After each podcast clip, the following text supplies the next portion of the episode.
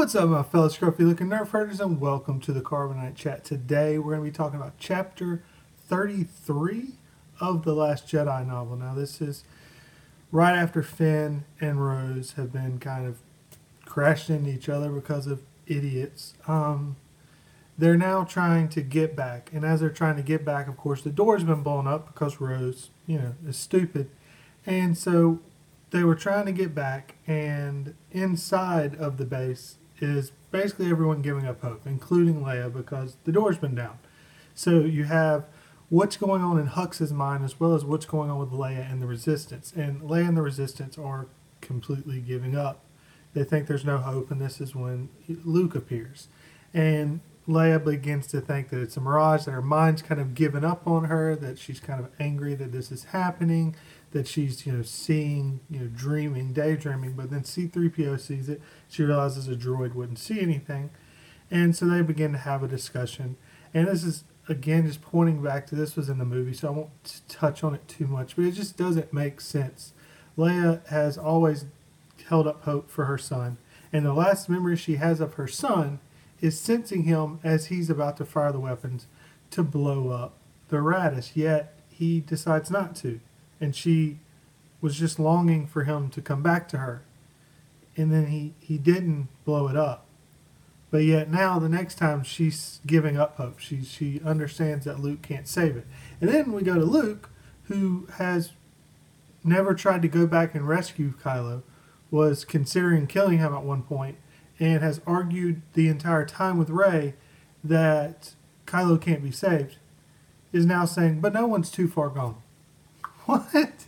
It just it, the contradiction that hops back and forth endlessly through this novel and movie is just utterly mind-boggling. So then it goes to Hux, and Hux is sitting there, and he's thinking about the First Order, and he's thinking about how you know it's been built up, and here's the time that he's kind of been cherishing that the rest of their life is going to be hunting down the remaining members of the resistance or those of the New Republic and chasing them into a little cave that they'll then blow up using his technology and everything he's built and he will cherish every moment of it. It may take a long time, but he's gonna he's gonna love every second of it because this is what he's been building up for is to capture them, bring them out, execute them, and he's gonna just enjoy every moment. Now you might be wondering, one of the plot hole issues of the movie is uh, that Finn and Rose can crash directly in front of a bunch of AT-M6s, and nothing ever happened to them. They they're able to walk their way back, and you know Finn dragging Rose along, and nobody does anything. But the book covers that, so don't worry. The book is here to save you from your plot hole issues, to show you how magnificent the movie is. Finn realizes that they're not shooting him, and then he realizes it's because they don't care. It's because they know they already have victory. So why shoot them there? Which just doesn't. It just doesn't make. It's so stupid. Okay, the the Hux we know from history, in the books of aftermath, when he was first told that he was going to give power, the first thing this little psychopathic kid did was he started just making the kids beat each other, and just enjoyed it because he could cause them to inflict pain on someone else just because he said so. He's a sadist. He's an utter sadist. They've all talked about how he likes to grandstand and stuff. Here's a point to do that. Like, oh, by the way, we're coming to kill you, and you know we are. But see your two little friends that are just trying to get by. We're going to blow them up with the AT-M6. Because they've already had the issue. They had them on the ship and they got away. They had them on the Supremacy captured, and then they got away. Why, why wouldn't they just blow them up there? There's going to be plenty of other people to kill. Why not build up the torture or the you know the fear of what's coming by going ahead and shooting them there? Why? Because you know Rian didn't really think anything through, and then he realized he needed to get them back after the stupid moment of Rose saving Finn, saving Finn for no reason, and so I, I don't know. Maybe Hux was trying to not go after those that he hates, but only those that he loves. it's so dumb. So that's why they were able to get back because they didn't care about killing them, even even though it makes zero sense. But whatever. So then Luke shows up, of course, as I said, and uh, they're discussing, you know, everything. And then he goes to leave, and of course, when they touch, she realizes that he's not actually anybody that you know. He's not anybody. He's not a real person. He's all you know, projecting himself, and so she knows it, and you know that's come out kind of a force, nothing of a big you know shocker to the system. The only interesting thing left in this chapter is that Hux is when Luke comes out, Hux sees him, and he begins to kind of think about how beautiful this moment is in that he's a Jedi. And the Jedi were one of the earlier ones that they know in history that would take kids as children and then train them up. And that was how they built their warriors. Now, of course, Hux is viewing them as warriors. Jedi, we know, are actually peacekeepers, even though uh, for a small period of time they did go to war as generals. And the, but this is how Hux views it. And then they trained up the clones. They brought the clones, and the clones were trained up on Kamino. And he says it's yet another force that was raised up as children and trained as children to then become warriors. And he says the Jedi turned against the Emperor, and then it was the clones that then shot them all down and killed them. And he said found that to be ironic, but fitting. And I guess that's kind of where he gets his view of why it is that you know, clones or troopers are better than the Jedi. Of course, that's only knowing from his point of view and not knowing the full point of view of actually what all happened with Order 66, but we all know that. And um, so he discusses it, and then his father, Brendol, who was one of the people that was chosen. If you read the Aftermath novels, you know this. If you didn't read the Aftermath novels about what happened after Return of the Jedi, Emperor Palpatine put this operation into, you know, operation in that happens if he ever died and in it, it was supposed to kind of destroy the vast majority of what was left over the empire and set up kind of this remnant of specifically chosen people that would then be able to do certain jobs to rebuild. And one of them was Armitage's Hux, his father, Brendol Hux. And Brendol was specifically known very well for being very good at training up cadets. And so that was why they wanted him because he was going to be the one that instituted the training. And Hux was talking about, as Hux is kind of taken over the guard of doing what his father was doing, that what Brendol pieced together was training methodologies from both the clones on Kamino and also what the Jedi Order did. And of course, he very much believed in training young kids. And he said so. Now, basically, the First Order is kind of a legacy member from, or yeah, the First Order is kind of a legacy of the Jedi Order and what they've done, which is interesting. It seems like another time that Rian Johnson's trying to make it out like the Jedi are the worst thing that's ever happened in Star Wars, and that's why it needs to end.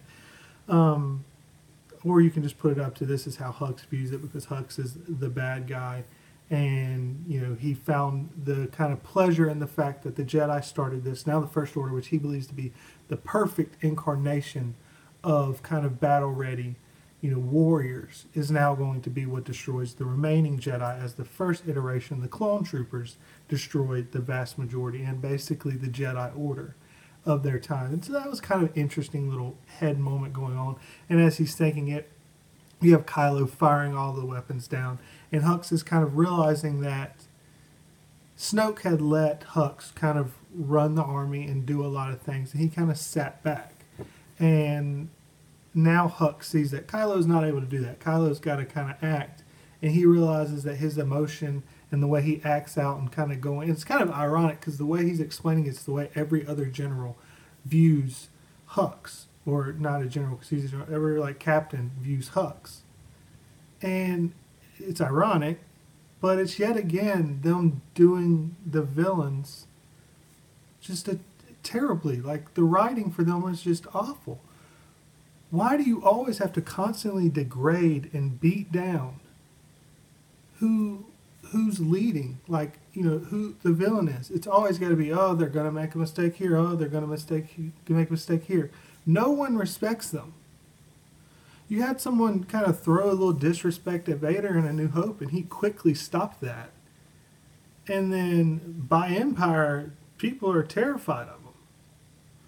And they showed a little bit of fear in The Force Awakens, you know, maybe because it was simply just because you know, Kylo could act out and do whatever. And I'm fine with them portraying this as Kylo. If they would have done a lot of other things differently. But the fact that you did the same thing to Hux and to Kylo, at least let one of them be competent, one of them be respected by the vast majority of people, one of them being strategically and tactically inclined. That would be nice. You know, if I cared to watch episode nine, that would be nice. you know, where I could, you know, have some intrigue about maybe the bad guys will actually outsmart the good guys for a change and not just have more technical power. But that's the way it's always going to be. So Hux is thinking that, and then Hux is saying that, you know, but he'll use this to his advantage, his emotional, you know, how emotional he is and all that. And he'll use it to kind of break him off from the rest of the group and figure out a way to kind of put an end to him, much like he did to his father. Because if you don't know, again, in the aftermath, was it aftermath or was it? It might have been the Phasma novel. Yeah, the Phasma novel. That it's admitted that Hux through Phasma kind of worked in a way to kill Brendol, his father, so that he could kind of gain more leverage and um, to get more control over everything. And so Hux is very inclined to doing so. But I just, you know, if one of them would be competent, like if Hux would have been kept competent and just this psychopathic leader that's extremely sadist and crazy and evil to the core, then okay, I can. It'd be better than it's like okay, just Kylo is emotionally been out of shape, but really, it's both of them, and both of them are idiots, and so we're supposed to be afraid for you know, the good guys when we've got you know Dumb and Dumber, you know, competing to be the bad guys. It just doesn't work. It's stupid. It's dumb. It's Oh, but anyways, that's chapter 33. There wasn't too much to it, but I thought there was just enough not to continue and do another chapter because I know when I do multiple chapters, it ends up running into like an hour long video. So I'm trying to hold off from that, and I'm also trying to work into making a podcast so that I can be able to do something like that, but you don't have to watch it on a video and you can download it as a podcast and listen to it doing it wherever you are and even speed it up to two times the speed, which is what I always do on my podcast. But anyways, I look forward to hearing your comments down below and discussing them with you down there. I'll also have a link to my T Public page down below, and I'll post the rest of the videos. If this is the first one you've seen, I've covered every single chapter in this novel, and I'll have that playlist right there if you didn't read it, or if you want to hear someone else's opinion on the novel so far. There you go, right there. As always, thank you very much for watching, and never forget, you Nerferders, I love you.